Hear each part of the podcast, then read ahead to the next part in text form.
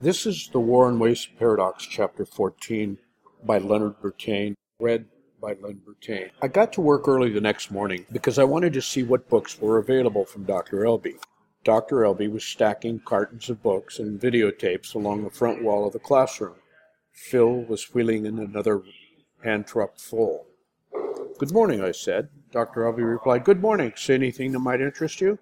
I told him I was interested in SMED, and he handed me a book by a Japanese guy. I signed the book out and walked over to my chair. I started comparing notes with the other people in my work area. We were all enthusiastic about what was going on. We were finding wastes in places we'd never even considered. Some of our ideas were starting to get implemented, and that was exciting. Kelly, one of the machinists, had an idea to hang our working drawings above the workbench we calculated that it would save at least $30,000 a year in rework because the drawings wouldn't get oil on them, like they did when we put them on the oily benches. At least two bad runs a month were attributable to misread drawings that had dimension labels smeared with oil. Each run cost about $1,250. She mounted a couple of sticks at the end of the bench and strung a wire between them. She put a half a dozen spring clips on the wire. It was just like a clothesline on our workbench. The clips hung on there and could slide back and forth. We could hang our drawings with the clips. That kept them off the bench so they didn't get dirty and we didn't have to move the drawings every time we wanted to do something on the bench. Things like that were getting put into place, simple things. But they made the work a lot easier. As Dr. Elby kept repeating, we were finding a lot of simple projects and doing it. In fact, ideas were coming in from all over the place. Even the receptionist was contributing. Apparently, she was quite a pistol. She was getting into the classes and had ideas for all the teams in her class and was very excited about them being implemented. She came up with a coding system for the custom orders on the new worksheet. She and Bernard worked together and put it into the computer, and it was great. One of the guys walked all the way around the building so he could enter the factory through the reception area because he wanted to say good morning to her and thank her for her great ideas. I heard that Mr. Grimes had to take over for his secretary when she went to class. Mr. Grimes would never have done anything like that before. As the classes kept going, the line of distinction between workers and managers was slowly beginning to disappear. The isolation or separation between different departments was also disappearing. Have Bonnie and Roland on our team was really good. They were from sales and marketing, and we were from the shop. It made them one of us. In a strange way, I think it made us one of them. By the third day, Phil was wearing tennis shoes and t shirts to class. One day he wore a black t shirt with a picture of a wild boar's head on it. In a circle around the boar's head was written, In Hogs we trust. Buck saw that shirt and loved it. He went to Phil after class and said, Where'd you, what do you write? Phil replied to Harley. Buck was jazzed. An American hog, right on. And as he walked away, he muttered, Right on. We spent the class time looking at ways to reduce setup. Both Dr. Elby and Phil were, gave lectures on ways that, that could be accomplished. The class came up with a few new ideas of each concept that was introduced. Some of them seemed kind of ridiculous, and some made good sense. Everyone was willing to listen, though, and it seemed to bring out the positive response in all around. We kept coming back to putting the programmers on the shop floor. Bernard was adamant that the programmers belonged in their office. Jim said, When I first started in manufacturing, I was straight out of college. As a plant superintendent, I thought I needed an office. After a while, I moved my office out onto the shop floor because that was where the action was. It was exciting to be out there with all the noise and smells. Then I was really part of the creative process. Creative process for me doesn't end at the drawing board. It starts when we get the drawing to the shop floor. It seemed like a little chink in Bernard's armor had been removed. Bernard had a lot of respect for Jim because, in addition to being a really good plant manager, he was also a good programmer. The most surprising reaction to the classes on SMED was from Gus. He argued a couple of times that we really had all those kinds of things in place, but you could tell from the way he was paying attention he was really interested in some of these ideas. Dr. Elby pointed out that he realized we were already using some of the ideas he presented. We shouldn't rest on our laurels, he said.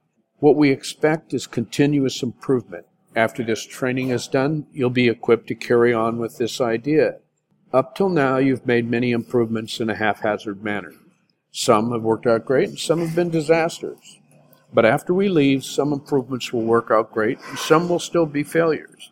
The difference is that after a disaster, you'll be able to pick yourself up and know what you need to do to get back on track and try again. When you can do that, work becomes really exciting. You'll never know what will happen next. On any given day, you can make a quantum leap in productivity.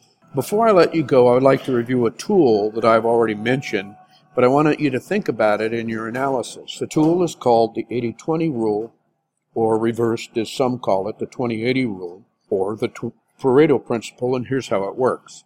By the way, you'll hear people refer to this rule by both names, the 80 20 or the 20 80 rule, so don't be surprised when you hear it used both ways. I bring the 80 20 rule up here because it relates to the issues you're trying to solve. It is the big brother of the 567 rule. Consider this rule. Dr. Elby projected a graph that showed a straight line going from 0 to 1 and a curved line with 80% and 20% on that curve, and the 567 lower on the curve, closer to the 0.05. Here's what the graph said. If we spend 20% of the effort, I can get 80% of the result or the benefit. So see here on the graph this point, and Dr. Elby pointed to the graph, and he went on. If I identify a waste of $100,000 and it costs me 25,000 to buy dollars to buy a piece of equipment to solve the problem, can I spend less money and get rid of any of the waste? It turns out that in almost all cases, we can get rid of 80% of the waste by spending only 20% of what it would cost to eliminate the 100%. Does that make sense? Bonnie was intrigued. You mean to tell me, Dr. Elby, that if we come up with a solution, then you, you would ask us to solve it by spending only 20% of the recommend, recommended costs of implementation? Is that what you're saying? Absolutely. Doesn't Mr. Grimes do that anyway? Doesn't he always tell you to think about spending money as if it were your own? Bonnie nodded her agreement. What we're asking you to do is think of problems as being variables in the amount of money that you spend. You can always spend lots of money, but does it get you what you want in the time that you want? Maybe you can spend less money and move the solution forward. Stop the bleeding, as if that's what is called for. It turns out that as time goes by, the problem looks different. In six months, after spending only 20% of the dollars that were projected early, earlier, you may have a better understanding of the problem and be able to make a more informed decision. I believe that this thinking will help all of you analyze your problems differently. You may solve the problem for a few dollars by moving equipment around and changing the process without having to make big investments. That's the goal of this training. We're trying to show you that there may be any number of ways ways to get the 80%. That is the goal of this training. We are trying to show you that there are any number of ways to get the 80% of the way that you're trying to into the solution by spending fewer dollars. And it usually turns out that to reach the last 20% is very expensive. Does everyone understand this? Buck was intrigued. You mean to tell me that if I can solve a problem by spending $20,000 to eliminate $100,000 of waste, that I could just as well spend $4,000 and eliminate 80%, $80,000 of waste? Would Mr. Grimes be for this? Dr. Elby looked at Mr. Grimes. You bet I would, he said. I'd be willing to invest 4000 to help solve a bothersome 100000 problem, especially if the $4,000 will get me to 80% of the problem. I guess I do this all the time without thinking, but you made me more aware of it. By the way, Jack, doesn't this concept apply to other areas of our business as well? That's the end of part one of chapter 14. Looking forward to your participation in part two. Thank you very much.